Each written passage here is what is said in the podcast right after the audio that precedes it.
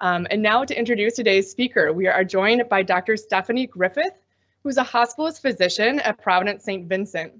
Doctor Griffith earned her medical degree from University of Washington, and then we were fortunate enough to have her join us for internal medicine residency and also serve as our chief resident here at Providence Saint Vincent.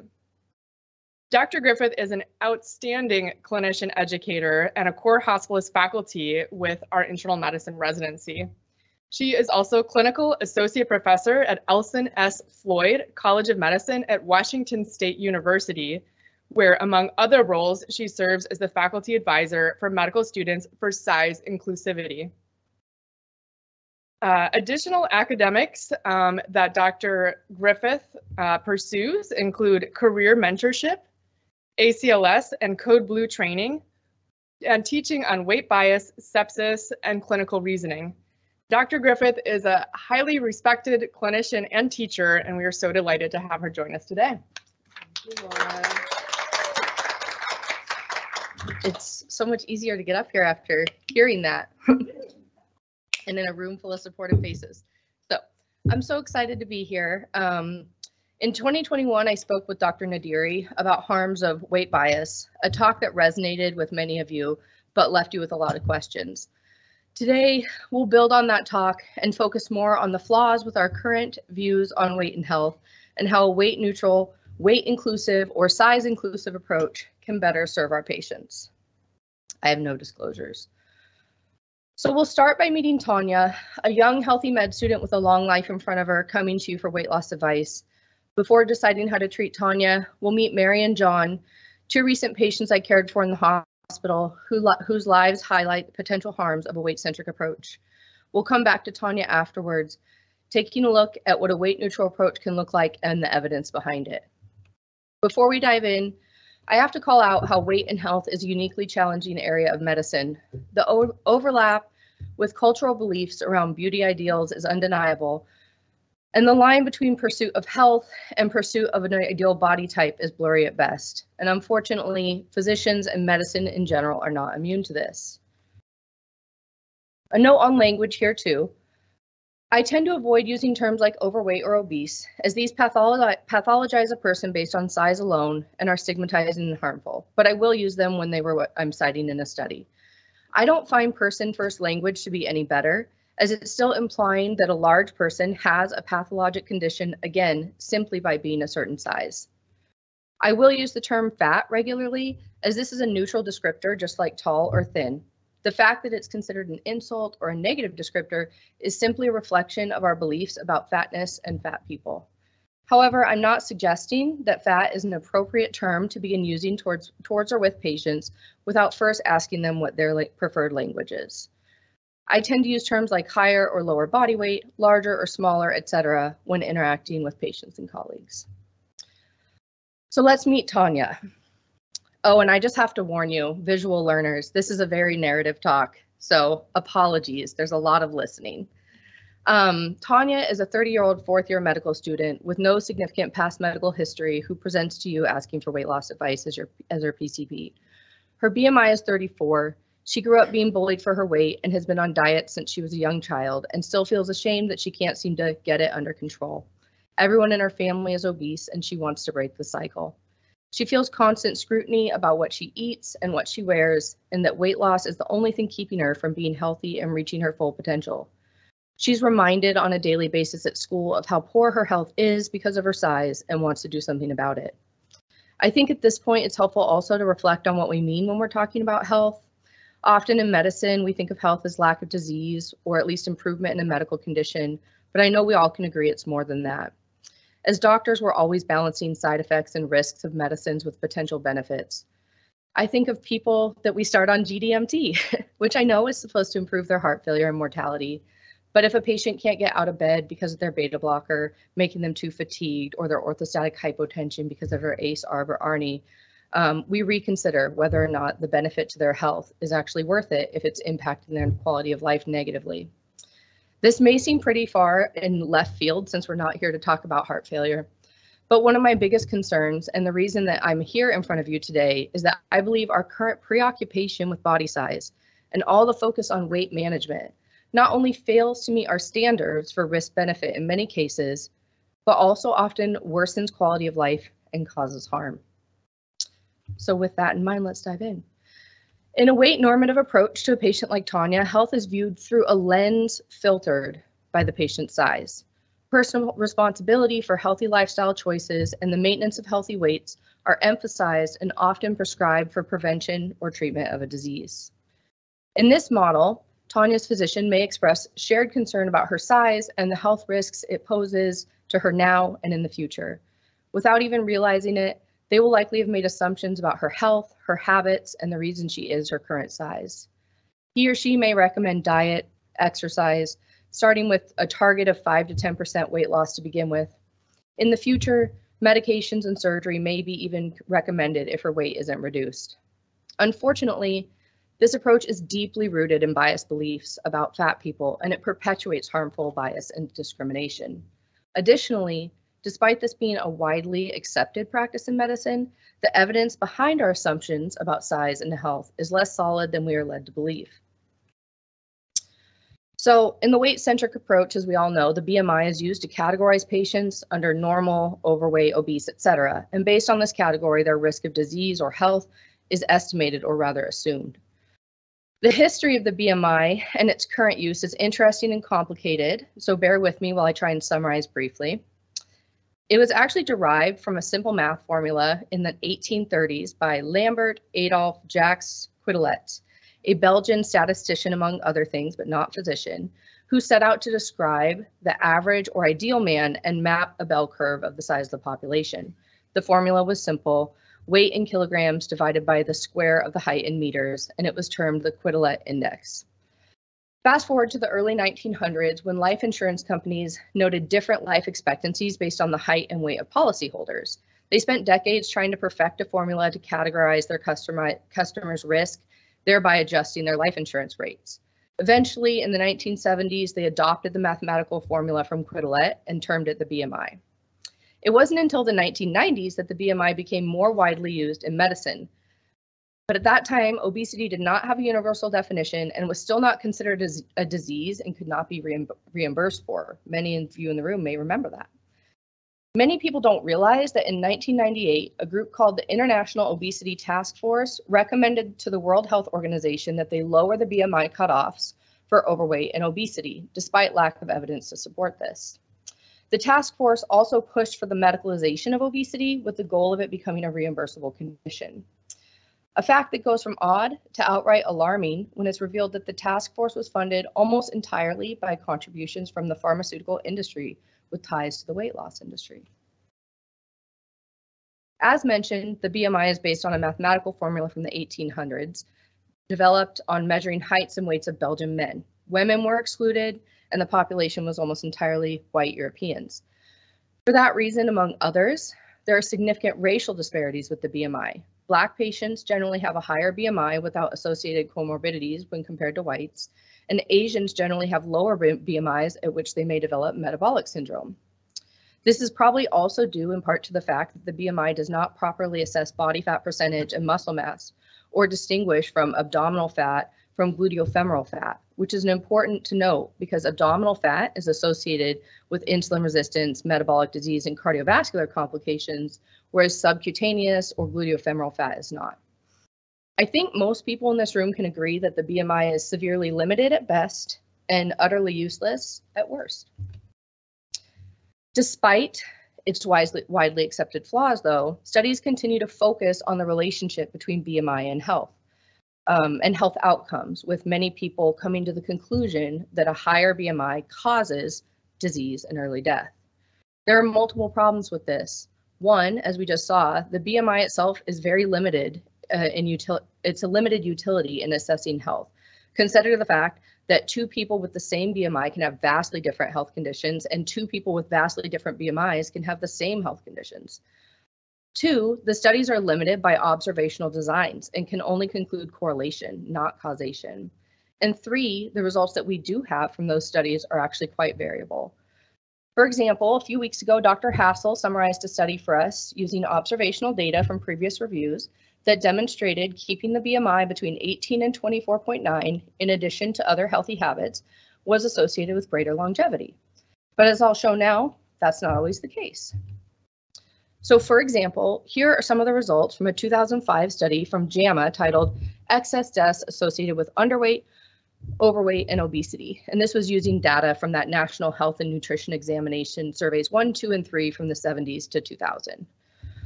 The, I think you can see it pretty well, but the far graph on the left is the youngest cohort and the far on the right is the oldest cohort with age greater than seventy. The y-axis is relative risk uh, from all-cause mortality and the x-axis is B M I, B M I categories. The square points represent the combined data from all three studies. In general, you see highest mortality in underweight and B M I over thirty-five, but through age, underweight mortality actually increases to higher than that, and higher, higher weight mortality actually decreases. I'll also call your attention with these very large arrows, I didn't realize how big they would be, um, which are pointing, as you can clearly see, um, to the B M I, B M I category of twenty-five to thirty, which is the overweight category, and you can see is actually consistently similar or lower mortality than normal weight, you know, in contradiction to the study that we saw a few weeks ago.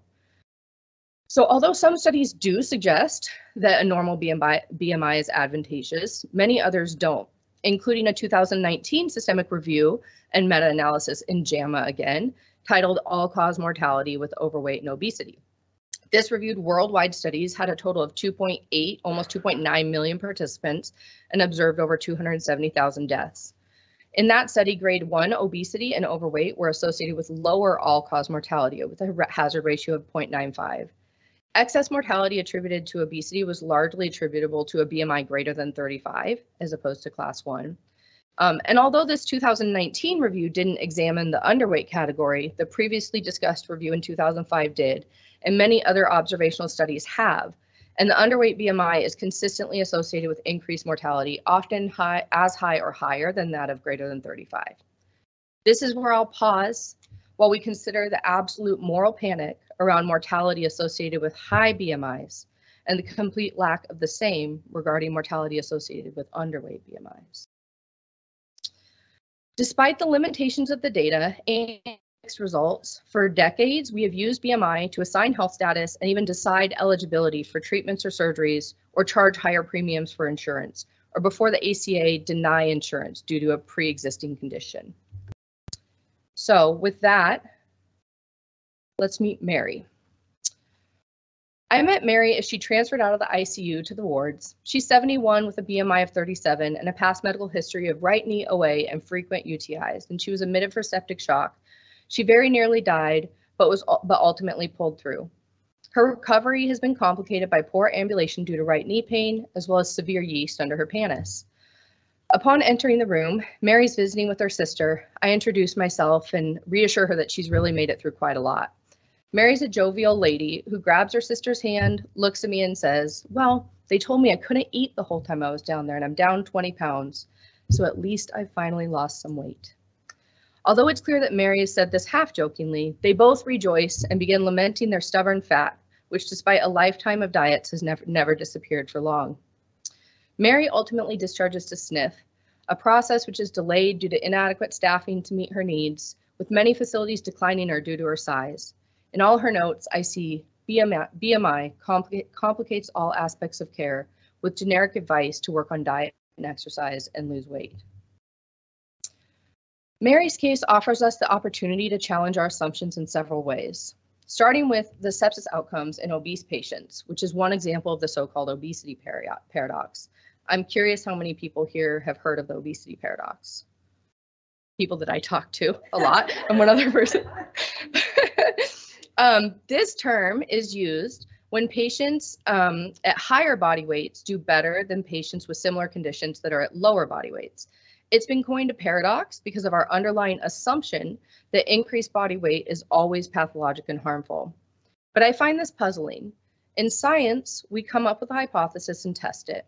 If our results don't support our hypothesis, we generally conclude that it was wrong. So why then, when larger patients do better than smaller patients, do we conclude it's a paradox rather than evidence that we need to reformulate a hypothesis?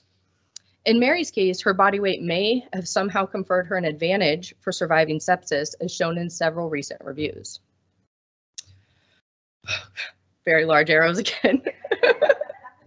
um, this is a twenty twenty-three updated meta-analysis in the Journal of Intensive Care that was conducted as a follow-up on previous studies which had shown an obesity paradox where normal and underweight did worse than high weights.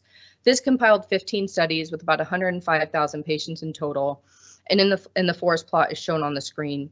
The green arrow indicates a group of studies comparing mortality in underweight versus normal weight, favoring normal weight on the right, and the blue arrow indicates remaining studies comparing mortality in overweight, obese, and morbidly obese versus normal weight, generally favoring higher weight on the left, though there were some exceptions. For the sake of time, I haven't included the previous reviews, but similar findings were reported in critical care medicine in two thousand sixteen and two thousand nineteen. The areas of medicine where obesity paradox have been noted are almost countless, as you can see listed on the slide, which is not all inclusive. For the sake of time, I'll just quote the conclusion from a recent twenty twenty-three study on patients undergoing transcatheter aortic valve impl implantation. To quote, "There was a trend toward higher comorbidities such as hypertension, diabetes, and dyslipidemia in overweight patients and individuals with obesity. Compared with normal weight, patients with obesity had a lower rate of thirty-day mortality, odds ratio of zero point four two, one-year mortality, odds ratio of zero point four eight, and long-term mortality, odds ratio of zero point six nine. It's not lost on me that many of the conditions listed here are also found more frequently in higher body weight patients, though I will point out that none occur exclusively in higher weights. I would never conclude that someone should become fat to protect themselves, or that I know for a fact that the fat on their body is why they survived. I don't know why larger people survive longer with certain conditions, just like I don't know if our patients have better survival in other conditions. What I do know is that our current approach of continuing to pathologize body size despite conflicting evidence is questionable at best. In addition to the fact that Mary's size may have somehow been protective or beneficial in her sepsis hospitalization, she unfortunately has also received biased care because of her size, as many large patients do. Mary struggled with mobility due to severe knee O A, a condition which a thinner patient would have been offered a T K A a long time ago, or a joint replacement, but for which Mary has been declined so far due to her high B M I, instead encouraging weight loss first. But what does the evidence say regarding body size and complications in total joint replacements? This article in the journal Bone Joint Surgery in two thousand eighteen looked at twenty-seven thousand total joint arthroplasties, both uh, knee and hip. And I'm just going to read a few of these conclusions. With the B M I exclusion criteria of over forty, about eleven hundred patients would have been denied a surgical procedure free of major complications, and eighty-three patients would have avoided major surgical complication. The study had an interesting design where they used um, positive predictive value for complications based on B M I of forty, thirty, or flipping a coin. And they found that a B M I cutoff of thirty for eligibility was marginally better than flipping a coin and absolutely should not be used for criteria. Additional concerns regarding body size and joint replacements have been that heavier patients won't have as good a pain relief as thinner patients, suggesting perhaps they should lose weight first. But a study in two thousand seventeen of nearly five thousand people undergoing total joint replacement found that six months later, um, severely or morbidly obese patients reported excellent pain relief and substantial functional gain that was similar to smaller patients. B M I cutoffs are also widely used across medicine for fertility treatment, breast reduction, organ transplantation, and gender-affirming surgeries, to name a few. In some states, O B G Y N practices have actually declined to take patients at all above certain weight or B M I cutoffs. Cutoffs can range anywhere from normal B M I to thirty, thirty-five, and so on, but the evidence supporting these is slim. And furthermore, where else in medicine do we categorically deny someone an intervention based on risk? Generally, if a patient has increased risk of death or complication due to, say, underlying cardiac or pulmonary conditions, the surgeon will have a risk-benefit conversation with the patient, and a decision is made in partnership. I've witnessed these situations many times as a hospitalist, and they're filled with nuance and consideration for the individual, something that's often lacking when B M I cutoffs are applied. So why is the conversation about risk associated with B M I or body size so different?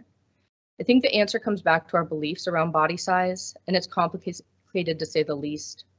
Many times, the medical condition requiring treatment, such as infertility, breast reduction, et cetera, is directly attributed to the patient's size.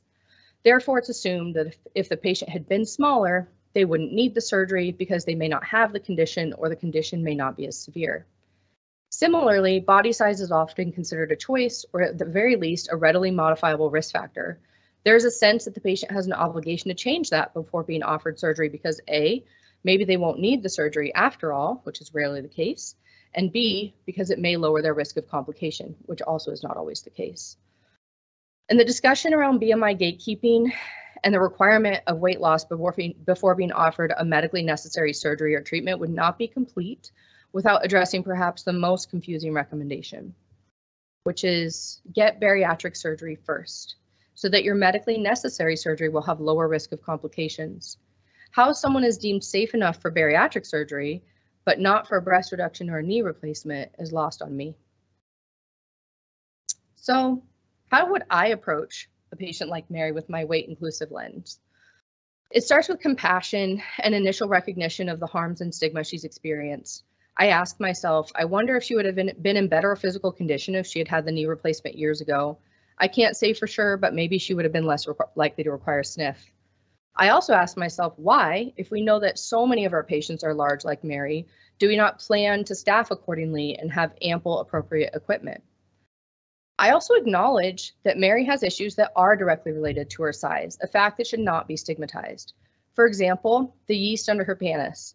It's a matter of fact that when skin folds together and rests on itself, it's more prone to irritation, moisture development, buildup of bacteria and yeast. In addition, she struggles with A D Ls such as toileting and showering. Again, a matter of fact that not being able to reach your bottom to wipe could increase your risk of U T Is. There's no reason to shy away from these conversations, but we know that patients feel shame and are less likely to bring it up due to fear of being judged or yet again being told that they just need to lose weight. Instead of, instead of having a conversation about these issues in a non-judgmental way, for, instead, we should have a conversation about these issues in a non-judgmental way. For example, how we would if a tall person needed a bed extender or a very small person needed a pediatric gown. And we need to make ourselves aware of the potential ways to improve Mary's ability to care for herself. So, for example, I think that she deserves a home health cons consult with a nurse addressing her wounds under her panis. And we should talk to O T about assisted devices to extend her wiping ability so that she can remain cleaner, and devices to help her shower better as well. So it's really not about avoiding the fact that Mary's size may have any role in her health, but destigmatizing that and addressing those issues, and then sort of reassessing our assumptions around her health outcomes and her size as well. Next, I'd like to talk about John. John's fifty-nine with heart failure, and I took over his care in the hospital after he'd been, been there about a week and diuresed twenty pounds. When I met him for the first time, he immediately showed me a picture of himself sixty pounds ago when he was on track, doing keto and getting healthy. I sat and listened to John's story, which was very familiar with every doctor's visit of his life saying, lose weight, lose weight, lose weight. John recounts years of successes and failures and becomes emotional about the times that he's fallen off the wagon, regained all the weight, and stopped seeing doctors for years at a time due to the deep, deep shame he's felt. He describes this hospitalization as a wake-up call, one that will spark the real change he's been looking for, though he's exasperated because even when he was at his best, he was still obese and constantly being told to lose weight. Over the next few days, I slowly try to introduce John to the idea of health at every size and intuitive eating. Several times he becomes emotional with the idea that he could be healthier even if his body didn't shrink, that there, there's more to his health than the number on the scale. Not all patients are receptive to this, but John was, and I could see him really considering it. It was like a sense of relief that he could find out, finally get out of a vicious cycle and try life a new way. On my final rounding day, I open up my list and am alarmed not to find John's name on it. My heart sunk as I realized that John had passed away overnight. John had spent his entire life in a cycle of self-hatred and elation, all depending on his size. He skipped events, isolated from friends, deemed himself worthy of living or not based on his weight. I saw that changing, but for John, it was too late. John's life story really highlights the failure of a weight-centric approach when patients are led to believe that weight loss is not only mandatory for health improvement, but the most important thing for health improvement. Almost twenty years ago now, a two thousand study reviewed data for allocation of Medicare funding for obesity. This review looked at the studies of long-term outcomes of calorie-restricting diets to assess whether dieting was an effective treatment for obesity. I'll read a quote from the study in their conclusion. They found that the potential benefits of dieting on long-term weight outcomes are minimal. The potential benefits of dieting on long-term health outcomes are not clearly or consistently demonstrated, and the potential harms of weight cycling, although not definitively demonstrated, are clearly a source of concern. So the benefits of dieting are simply too small, and the potential harms of dieting are too large for it to be considered or recommended as safe and effective treatment for obesity. Some specific findings in this review, among others, include that most dieters, about sixty to eighty percent, will maintain their weight loss at a year. Most have complete relapse at three to five years. One third to two thirds regain more than they lost, with ninety-five percent regaining all of their weight. Additional, additionally, several studies have looked at both intentional and unintentional weight loss and have demonstrated increased mortality. And it's important to remember when examining literature around intentional weight loss, it should be noted that methodological problems and publication bias is likely leading us to see only the best results. So more than just being ineffective in producing long-term weight loss, John's course demonstrates the most likely outcome of chronic dieters, which is weight cycling. Studies have shown that after significant weight loss, the body has several compensatory changes, including lowering the basal metabolic rate, thought maybe to be trying to maintain a set point weight or set range weight for a patient. And while the exact reasoning for weight regain is not completely understood, it's a common finding across studies. And it's been noted that patients engaging in extreme weight loss attempts and weight cycling um, in order to maintain a lower weight often have to access exercise greater than two hours a day and have a very low calorie diet just to keep from regaining weight. It's also been noted that over the past decades, when the intensity and frequency of diet of weight loss attempts have increased, so has the prevalence of obesity. So dieting doesn't work, hasn't shown to have consistent health benefits, and could lead to weight gain over time. I believe that that in itself should be a reason to stop prescribing it as an intervention. But if not, consider the fact that aside from being futile, weight cycling itself could actually be harmful. So I'll briefly summarize these two studies, which again are an observational cohort studies. The Framingham Heart Study in nineteen ninety-one um, looked at uh, weight cycling and examined mortality and morbidity in more than five thousand individuals over thirty-two years. And they found that the risks indicated that weight cycling was strongly linked to overall and cardiovascular overall mortality and cardiovascular disease, with relative risks ranging from one point three to one point nine. The Erfurt cohort study conducted in Germany was five hundred five middle-aged men. They were grouped into weight categories of stable non-obese, stable obese, weight loss, weight gain, and weight fluctuation. Among these groupings, only the weight fluctuations category was associated with mortality over the fifteen-year follow-up period. And interestingly, the weight gain group and the stable obese category were not linked to higher risk of death relative to the stable non-obese category. So despite the potential harms, none of the meta-analyses examining the B M I mortality relationship has accounted for potential contributions of weight cycling. This represents a massive confounder and yet again highlights the fact that any findings between B M I and mortality relationship should be interpreted with caution, not as concrete proof that being larger is directly harmful to your health.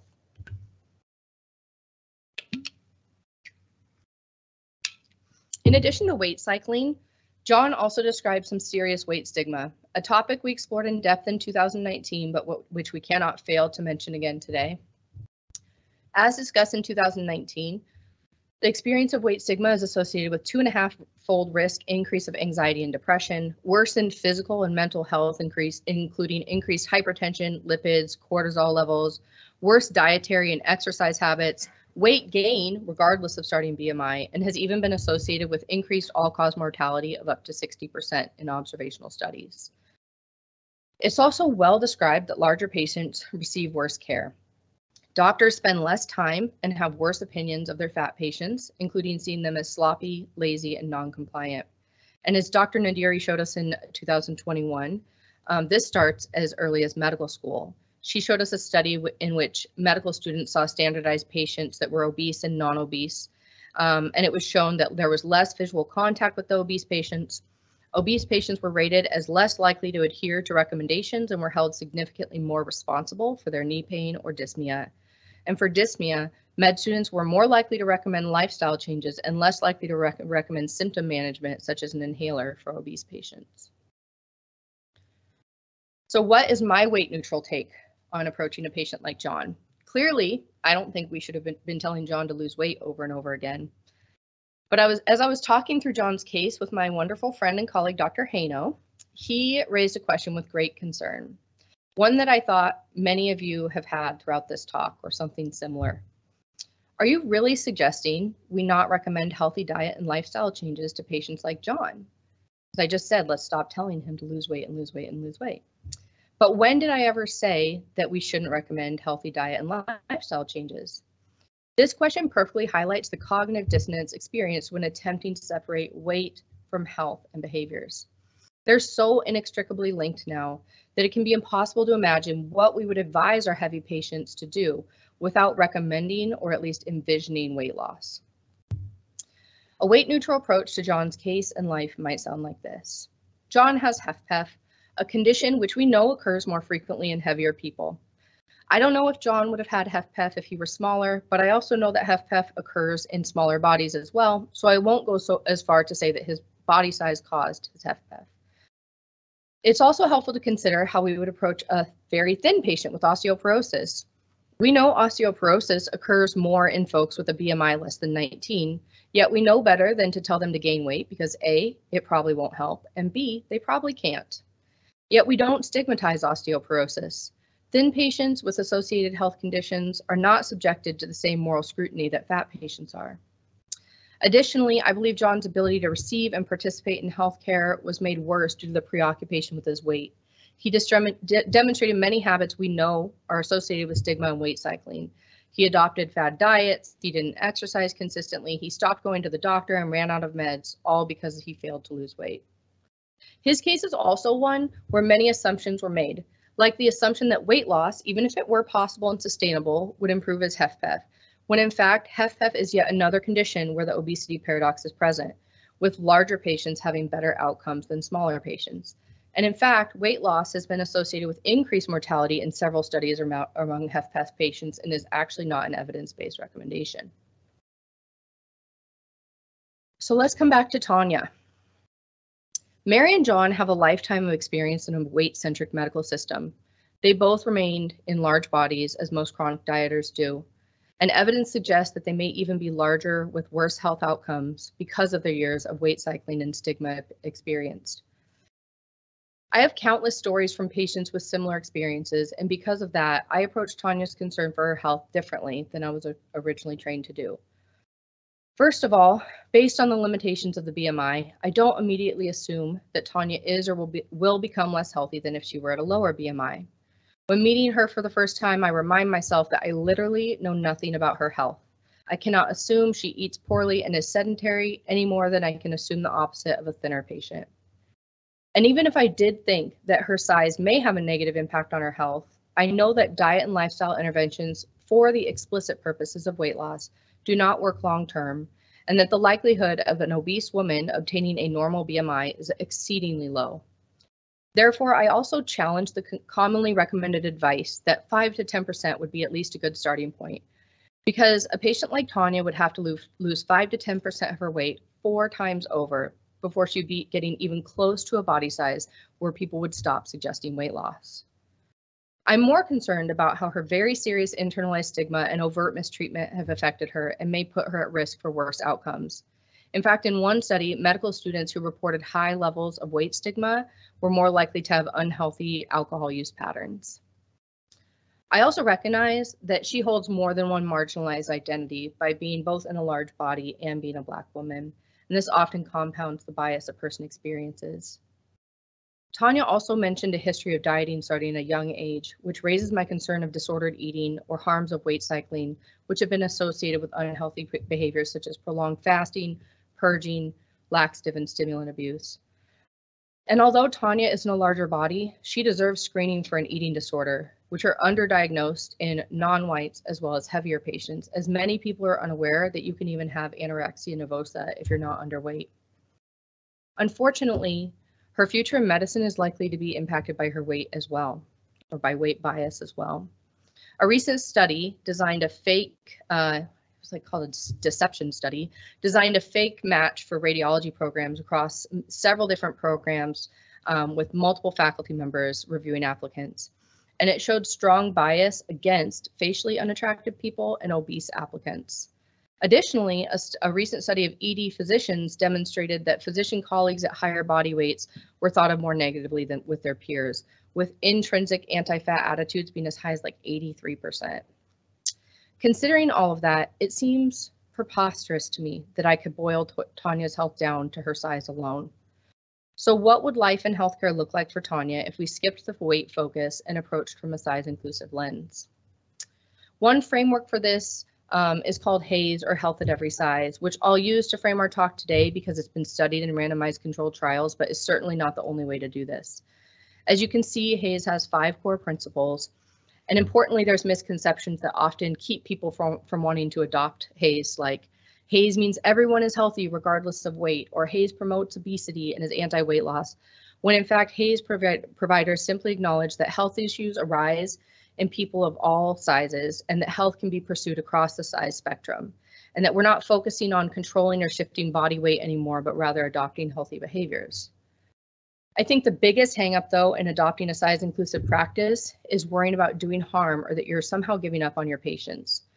After we've critically examined our weight-centric approach as we have today, I would say that any other approach simply has to demonstrate non-inferiority or harm reduction to be considered reasonable, but that's my personal opinion.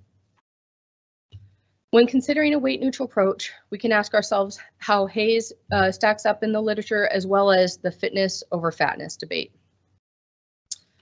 So the research around HAES is limited to, due to small sample size, but randomized control trials do exist. Um, in one specific randomized control trial with seventy-eight participants, people were assigned a HAES or weight loss group with six months of weekly intervention, followed by six months support, and then one and two-year follow-up. And they found in the HAES group that there was significant improvement in cholesterol, blood pressure, though they lost no weight, but they notably sustained their health improvements from one year to two year. The diet group lost weight and showed similar improvements at a year, but had regained weight and did not sustain the other improvements at, at two years.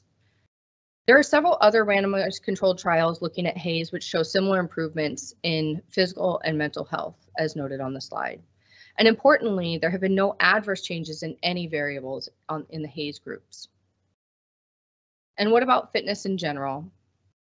Those of you present at my last talk saw this study already, so I'm just going to go through it briefly. But this was a very large twenty twenty-one review looking at um, studies of intentional weight loss, fitness, and fit versus unfit phenotypes. For the sake of time, I'm not going to go through the study design, but I'll read some of the results that they came to. In the intentional weight loss studies, which included observational randomized controlled trials, mortality re reduction was inconsistent, generally zero point seven to zero point eight at best. However, it was noted that several studies indicated increased mortality with a relative risk greater than one. In the fitness study, there was an overall more consistent relative risk reduction and more robust, ranging from zero point four to zero point seven. And they looked at studies comparing fit versus unfit phenotypes across the B M I spectrum, and they found that regardless of B M I, unfit phenotype was associated with increased hazard ratio for all-cause mortality. The unfit normal B M I had a higher hazard ratio than a fit obese B M I. I think this graphic really sums up how if people adopt lifestyle changes for the purpose of weight loss and get stuck in that cycle, they may not achieve health benefits. But if they adopt lifestyle changes for the purpose of improved health and fitness, they can actually achieve health benefits with or without the side, side effect of weight loss or weight gain. In addition to fitness, there are other individualized behaviors to improve health, but the underlying mantra is the same. Weight is not a behavior. A two thousand twelve study utilizing the national, that NHANES study again, um, looked at the lifestyle and mortality in a sample of eleven thousand, or lifestyle habits and mortality in a sample of eleven thousand men and women. The healthy habits included eating five or more fruits and vegetables daily, exercising regularly, consuming alcohol in moderation, and not smoking. And it was found with each additional habit, the hazard ratio for all-cause mortality was reduced. For example, it was three point two for patients with zero habits compared to all four, all the way down to a hazard ratio of one point three for patients with three habits compared to those with four. And when stratified into normal weight, overweight, and obese groups, all groups benefited from the adoption of healthy habits, with the greatest benefit seen in obese group. I'll remind us here that our current weight normative approach, we often set patients up for fad diets, weight stigma increase, and weight cycling. all of which I've just shown you can lead to decrease in exercise, worse dietary habits, and even increased alcohol consumption. And although I'm not going to spend time on this today, I think it's really important to acknowledge that it's widely accepted in the public health sphere that up to um, only thirty to forty percent of our um, individ individual health behaviors only contribute to thirty or forty percent of health outcomes, whereas up to seventy percent um, of our of our health outcomes are actually attributable to social, environmental, and genetic factors that are outside of our control. And for that reason, becoming a size-inclusive provider can't be simply reduced to starting to advise patients on healthy habits and not weight loss. As I highlighted with Tanya, it actually starts with dismantling our assumptions so that we can approach e each patient with compassion and respect, and acknowledging the things outside of their control that may be impacting their health as well. As HAES-aligned physicians, we have to learn to use our voice and position to call for change, ultimately fighting for more equitable treatment of larger patients so that while they work on their individual health behaviors, the systemic barriers are being addressed as well. So depending on the, the setting in which you practice, ensuring size inclusivity and respectful care can mean different things. In clinic, here are a few ideas, which are from a blog post, which I've linked with the Q R code, which is also very large, um, by fat activist and athlete Reagan Chastain. Um, this, I'm going to read you kind of some of the things that I took away that I felt like were really important and actionable, but the blog post has much more information. So start by examining the literature in your waiting rooms and the marketing on the walls. Are fat bodies represented doing the same things that thin bodies are doing? Our magazines are free of weight loss advice. Is there messaging that you are a weight inclusive clinic? Think of our L G B T Q I signs that say that we take care of everyone. Do you have messaging that's the same about people of all body sizes? Does the staff represent a wide variety of sizes and ideally races and gender identities? And are they trained to interact with people in a weight neutral way, like not participating in diet culture talk or not commenting on a patient's weight at the scale? Assess the size of your hallways and the availability of different size chairs in the waiting room with and without arms. Consider an opt-in versus an opt-out weigh-in policy, only requesting a weight when it's medically necessary and moving the scale to a private area. Have adjustable exam tables. Know the maximum weight of the tables, and if they're less than five hundred pounds, advocate for that to be increased and ideally in all rooms. And ideally, exam tables should be adjusted as well, adjustable as well. Ensure that you have gowns that are large enough so that no one should need to, two, and that each room has those large gowns. If you have equipment for larger bodied people, but it's stored in a separate area and that person's sitting there while the M A is running around going to get their equipment, you may not realize that that's a very stigmatizing experience. Other things are ensuring that you have large enough blood pressure, blood pressure cuffs, that the clinic has appropriate vaccine needles. So for example, in COVID, they were able to demonstrate that above a certain size, you actually need a longer needle for the vaccine to be efficacious. It sounds overwhelming, and it is. Um, and if you weren't, aren't sure where to start, I would start with this Q R code, where she actually has an initial and ongoing audit process to see where your clinic's at and how you're doing. In the hospital, I have no control over many of these things, but I find my own way of being an advocate day to day while also working on the system level for change over time. First and foremost, it starts with my language and my documentation. I'm modeling weight neutrality with my patients, coworkers, and learners every day. I, if instead of saying that this morbidly obese woman is too big for someone to move on their own, I may say this larger patient may require additional staff to be moved safely. I no longer have B M I categories or mention of size in my one-liner or my assessment and plan unless they're explicitly relevant.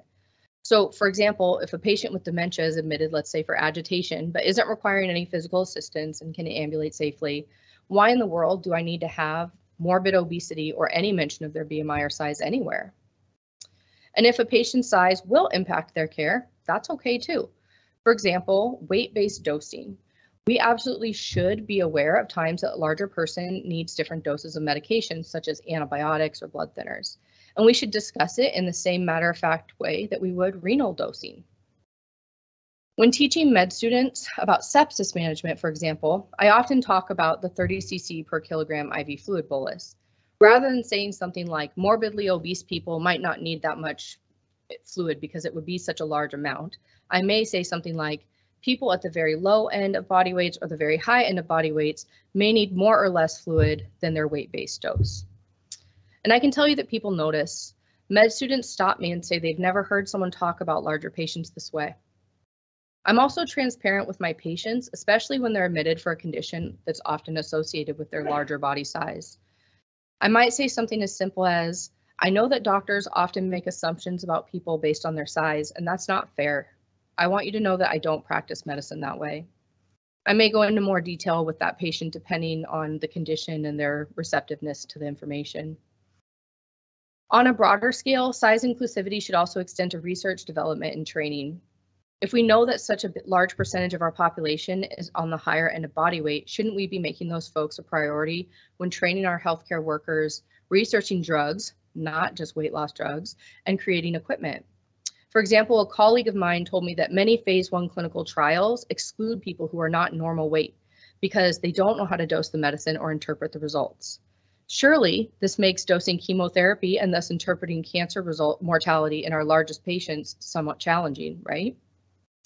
I think the bottom line is that until we have ensured that larger patients are free of harms, of stigma and bias, have access to the same quality health care, and are made a priority in research and training, our ability to understand the relationship between weight and health will always be limited by confounders. Getting back to the final two principles of HAES, which I think are somewhat out of scope for this talk because they're highly individualized and um, for each patient, but I'll share my expert opinions of sort of where to start and how to think about this. So when it comes to diet and movement, I'm going to start by sounding like a broken record. Don't make assumptions about what a patient eats or how they move based on their body size, and decouple behaviors from weight um, or weight change. The number of times, and I think you all have probably heard this, that I've heard a patient say, well, I heard you can't lose weight through exercise, so I'm just cutting calories, is like countless, right? But I think additional things to consider are that if you don't have lived experience in a large body, and I mean objectively large, not larger than you wish you were, then you may not be aware of the barriers to exercising and in eating intuitively that inherently come with being in a large body. For example, the weight limit for a Peloton is two hundred ninety-seven pounds.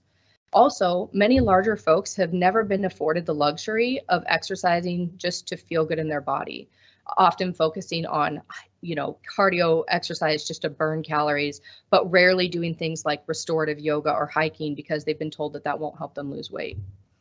Another harder step, and one that requires reflection on your own beliefs around food, is changing your language when you're talking about diet. Instead of saying things like good, bad, unhealthy, healthy, I use terms like more or less nutrient dense, higher in sugar or saturated fat that are neutral. And avoid moralizing food, and if you're not sure what I mean by that, think about when someone brings in treats for Christmas, and the whole room starts up with, oh, that's dangerous. Oh, I'm going to gain ten pounds. That's diabetes on a plate, or I can't eat that junk. You can consider educating yourself on these topics and even reflecting on your own relationship with food. But regardless of what it, you do for yourself, I think that you should start compiling weight neutral resources so that your patients can work on their relationship with food and their body. If you want to take a picture of this, it's some resources that I recommend um, as we're wrapping up here. Um, Inclusive Diabetes Care and um, Center for Body Trust both have workshops for, for, for professionals and patients. Um, Body Expressions is a eating disorder clinic, but doesn't only see people with eating disorders, and they offer um, group and individual counseling and weight neutral dietitians. They also take O H P and have Spanish speaking um, counselors. Intuitive Eating Pros are the original authors of the Intuitive Eating book, and they have many courses and links to their books. Up on the top right, Med Students for Size Inclusivity is an amazing national organization that has wonderful resources, including a lot of the articles that I talked about today. And then the bottom right Q R code that's next to this book, which is an amazing account of the lived experience of a fat person. Um, but the link will actually take you to a list of a lot of similar books. So let's wrap it up and get back to our patients. Through Mary's experience, we shed light on the limitations of using B M I to assess health or predict outcomes, as well as the harms of using B M I to restrict access to medical care. Through John's experience, we explored the harmful course of weight cycling and stigma associated with repeatedly hearing that weight loss is required for health improvement. And based on their experience, we approached Tanya with a weight inclusive lens. Through this approach, her future is one where she can pursue health regardless of her size. Her physicians will advocate on her behalf if she meets barriers, barriers of care due to her B M I, and through time, she may be able to repair her relationship with food and her body. Today's talk was not about having all the answers. If I've helped cast even a shadow of a doubt on the merits of our current weight-centric approach, or shown the smallest light on the benefits of a weight-neutral approach, then I hope you're walking away with a lot of questions too. You will have moments of doubt and discomfort and ask yourself, am I doing the wrong thing? What if this patient's weight is bad for them? But because of what you've learned today, you can critically evaluate the assumption about size and health. You can remind yourself that weight is not a behavior.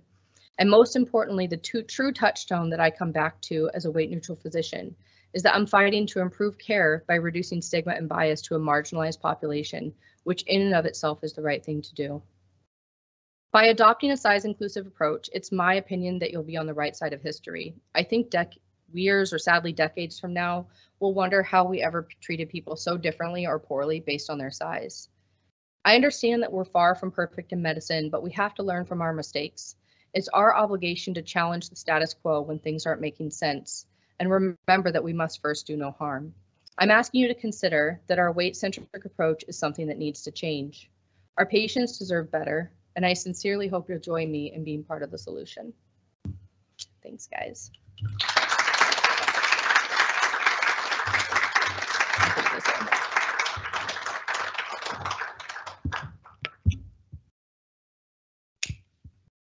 Doctor Griffith, many thanks for your insightful talk. I'll take some questions from the audience. Thanks so much for this really great talk. Um, I have a question about some health conditions have, like, based on guidelines, the first line treatment. I'm thinking of like um, N A F L D and things like that, mm-hmm. is to lose a certain percentage of weight. And so how do we approach that in a way that's non-stigmatizing to our patients and then um, still follow guidelines? Yeah, well, I would say first and foremost, um, we could take a step back and ask what evidence those guidelines are based on. Um, Seen as the majority of our research is going into it with the um, assumption that we know that the body size is the harm and therefore shrinking it will improve it. We sort of look at it differently than we may look at for many other conditions. Um, additionally, I think we also know that many of the things that patients would do to lose weight in a healthy way will also improve things like NASH or N A F L D, such as exercise, reduce alcohol intake, improve dietary changes. So um, I would probably start from the lens of what do your health habits look like now, and can any of those be changed, and maybe will it help the condition? Um, although I acknowledge that that may not actually be following the guideline recommendations. Thank you. I'll take one question um, from here on our online audience. Um, what do you think of semaglutide and its effect on weight, with some newer studies showing improved cardiovascular outcomes in select patients? Um, so I very specific, I did not have time to dive into the G L P one um, agonist today.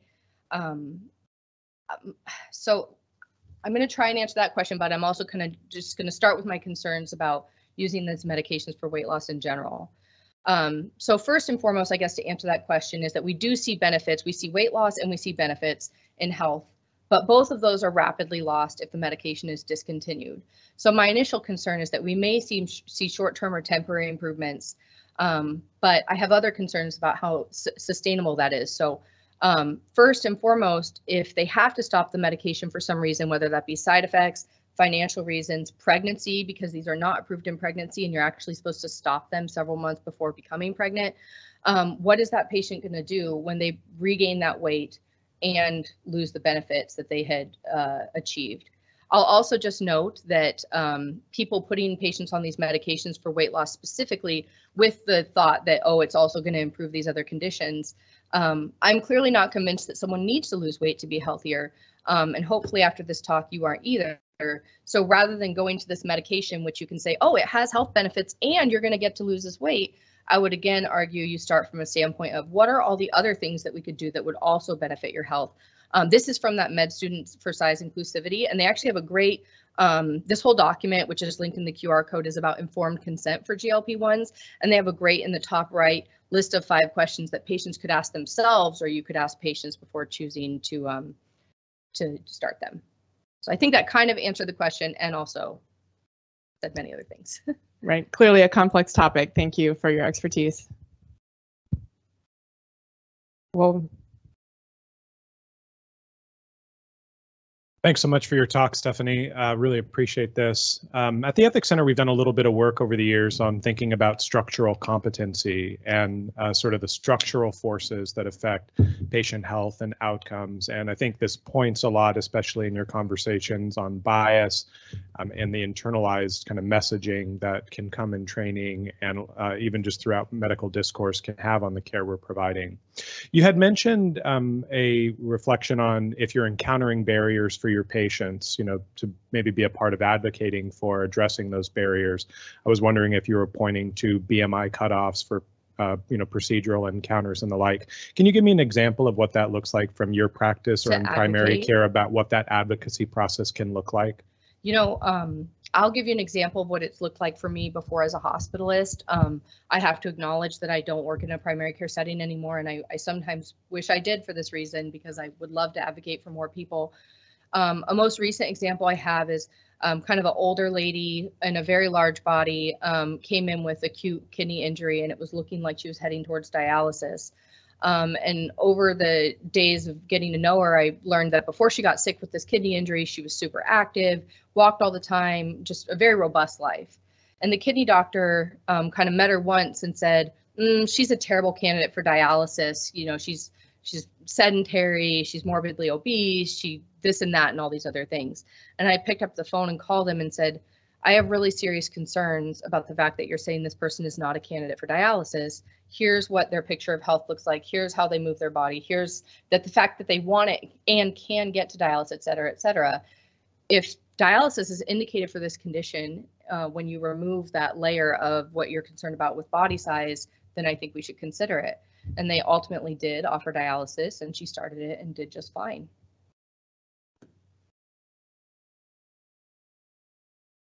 Thank you for your advocacy. I'll call out just a comment here online to the benefit of our live audience here. Um, uh, speaking to the work of Doctor Felidis and information on adverse childhood experiences, um, which have been uh, significantly associated with challenges and um,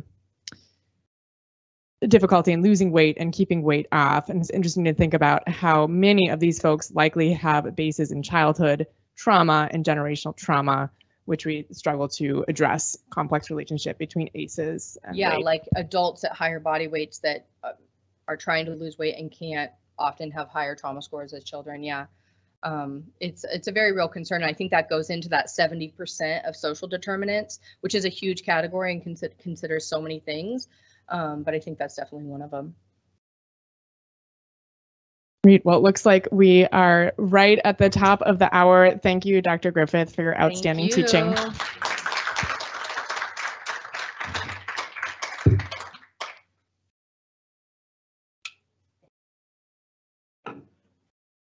thought they were going to